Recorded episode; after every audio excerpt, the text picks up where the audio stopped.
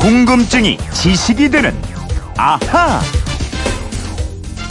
거액의 부동산 보유 의혹과 은처자 의혹 등이 제기된 조계종 총무원장 설정 스님이 취임 10개월 만에 결국 사퇴했습니다. 설정 스님은 잘못된 한국 불교를 변화시키기 위해 종단에 나왔지만 뜻을 못 이루고 산중으로 되돌아가야 할 것 같다고 말했습니다. 설정 스님의 퇴진은 총무원장 불신임한 인준 여부를 결정할 원로 회의를 하루 앞두고 이뤄졌으며 총무원장 권한대행 체제로 전환된 조계종은 60일 이내에 총무원장 선거를 치러야 합니다. 네. 조계종 총무원장 설정 스님이 자진 사퇴했다는 뉴스를 들으셨는데요.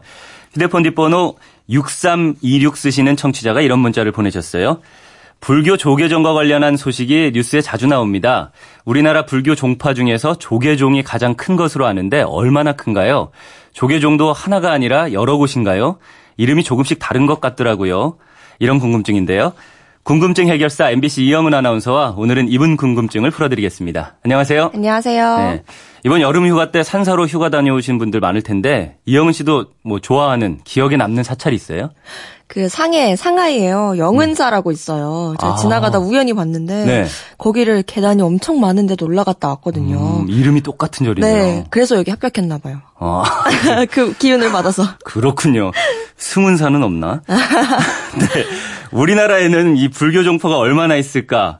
저도 평소에 생각하지 않던 질문인데 이 질문 듣고 보니까 진짜 궁금하네요. 네, 우선 종파라는 말도 많이 쓰지만 음. 불교 안에서는 종단이라는 말을 주로 쓰는데요. 네. 한국불교 종단협의회라는 사단법인 단체가 음. 있습니다. 네. 1967년에 주요 종단의 대표자들이 모여서 만든 대한불교 총연합회가 이름을 바꾼 단체인데요. 음. 여기에 소속된 종단이 현재 29개입니다. 29개요? 그러니까 조계종, 천태종 뭐 이렇게 이름이 서로 다른 종단이 29개가 있다. 네, 굉장히 많다 싶죠. 네. 이 중에서 1980년 이전에 종단을 만들고 사찰 수가 100개 이상이고 또 승려 수가 200명 이상인 그러니까 규모가 비교적 큰 종단이 10개 이상 있는데요. 음. 대표적인 것만 말씀을 드리면 조계종, 태고종, 천태종, 진각종, 관음종, 총화종, 미타종, 법상종, 법화종, 원효종, 일승종 등입니다. 음, 들어본 종단 이름이 제법 있네요.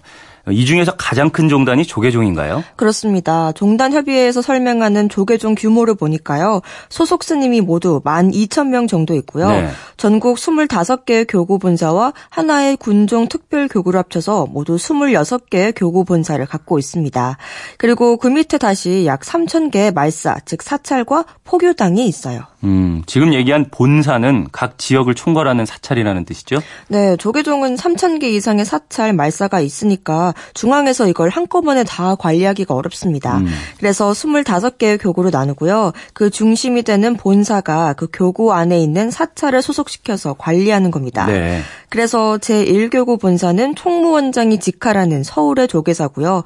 2교구 본사는 경기도 화성의 용주사, 3교구는 설악산 신흥사, 4교구는 오대산 월정사 이런 식으로 해서 음. 25교구 본사는 남양주 운악산에 있는 봉선사입니다. 음, 그 교구 본사에 불국사, 해인사 이런 우리가 잘 아는 큰 사찰들도 다 있겠네요. 맞습니다. 엊그제 설정 스님이 총무원장직에서 물러나서 산중으로 돌아간다 이렇게 하셨는데 네. 설정 스님이 돌아간 예산의 수덕사라든가 대구의 동화사, 양산의 통도사, 지리산의 화엄사, 순천 송광사, 고창 선운사 이런 사찰들도 다 25개의 교구 본사에 속하는 사찰입니다. 음, 그런 사찰들이 다 조계종 교구 본사군요. 조계종의 규모가 큰 크네요. 그럼요. 그리고 정부가 역사성을 인정해서 보존 지원하는 전통 사찰이 약 870곳이 있는데요. 네. 이 전통 사찰 가운데 90% 이상이 조계종 사찰입니다. 음. 그리고 선원이라고 우리가 선종할 때 그 선을 교육하고 수행하는 불교의 전문 교육 기관이 있는데요. 네. 조계종에는 약 90개의 선원이 있고요. 승가대학에서 1,500여 명의 출가자들이 수학을 하고 있기도 합니다. 음. 17개예요. 그렇군요. 그 질문하신 6326님이 조계종은 하나가 아니라 여러 곳인가요? 하고 물으셨는데 그렇습니까?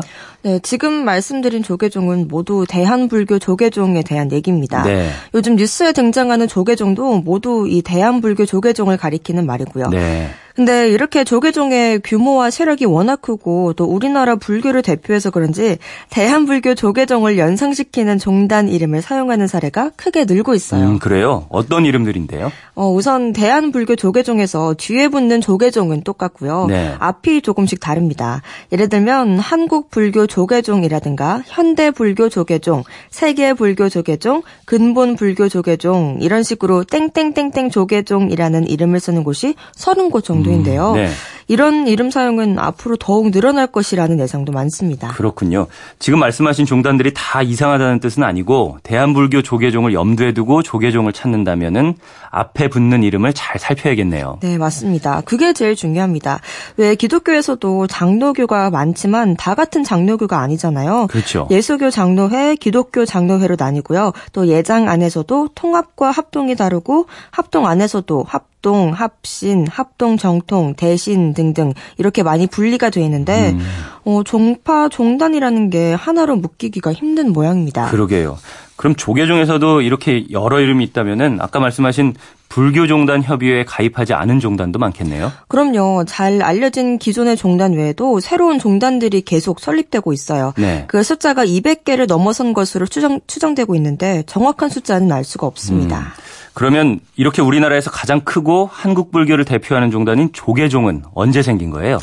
조계종이라는 종명은 중국이나 일본 불교에서는 사용된 적이 전혀 없고요. 오직 우리 한국 불교에서만 등장하는 명칭인데요. 네. 이 불교사를 연구한 학자들에 의하면 조계종이라는 이름이 처음으로 등장한 건 12세기 고려 때라고 합니다. 그러면 대략 천년 가까이 됐네요. 네, 근데 중간에 없어진 시기도 있어요. 조선시대에 숭유 억 불, 불교를 억제하는 정책을 썼잖아요. 네. 그래서 세종 6년 1424년에 모든 불교 종파를 선교 양종으로 통합하는데 이때 조계종이라는 종파도 없어집니다. 음, 조선 초에 조계종이라는 이름이 사라졌다.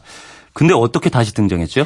일제가 1910년 조선을 강제 병합하잖아요. 네. 이때 일제는 일본 불교인들을 조선으로 보내서 식민지 개척의 천병으로 활용하고요. 조선 총독부는 큰 사찰을 직접 통제하면서 승려들을 회유하거나 협박을 합니다. 음. 그리고 이 과정에서 대처승이 국내에 많이 생겨납니다. 어, 대처승이라면은 아내를 두고 살림을 하는 승려 말하는 거죠? 네, 일본 불교에 많죠. 그 전까지 우리 불교는 출가해서 독신으로 사는 비구승 위주였는데요. 일제강점기를 거치면서 비 구승 대 대처승 비율이 4대 96으로 대처승이 압도적으로 많아집니다. 이렇게 많아졌어요? 그럼 갈등도 많았겠는데요? 그렇습니다. 해방 이후 특히 6.25 전쟁이 끝난 1954년에 유혈 사태까지 벌어지는데요. 네. 당시 이승만 대통령은 불교 정화를 촉구하는 담화를 발표하면서 비구승에 힘을 실어줍니다. 이러면서 주도권이 점점 비구승 측으로 넘어갔고요. 1962년에 비구승 주도하에 대차승도 참여하는 통합종단인 대한불교 조계종을 발족하게 됩니다. 음, 1962년에 등장한 대한불교 조계종이 지금의 조계종이군요. 네, 그런데 비구승과 대처승의 동거는 오래가지 못했어요. 네. 1970년에 대처승 측이 한국 불교 태고종을 창립하고 조계종과의 결별을 선언합니다. 그렇게 된 거군요. 6316님 궁금증이 좀 풀리셨나요? 어, 덕분에 덕분에 저도 공부 잘했고요. 아무쪼록 그 종교가 그 종교를 믿는 신도들, 신자들을 실망시키지 않기를 실망시키지 않기를 바랍니다. 준비한 선물 보내드리겠고요. 이영은 아나운서, 평소 궁금한 게 있는 분들은 어떻게 하면 되죠? 그건 이렇습니다. 인터넷 게시판이나 MBC 미니 아니면 휴대폰 문자 샵 8001번으로 보내주시면 됩니다. 문자 보내실 땐 미니는 공짜지만 휴대폰은 짧은 건 50원, 긴 건 100원의 이용료가 있습니다. 네. 지금까지 궁금증이 지식이 되는 아하, 이영은 아나운서였습니다. 감사합니다. 감사합니다.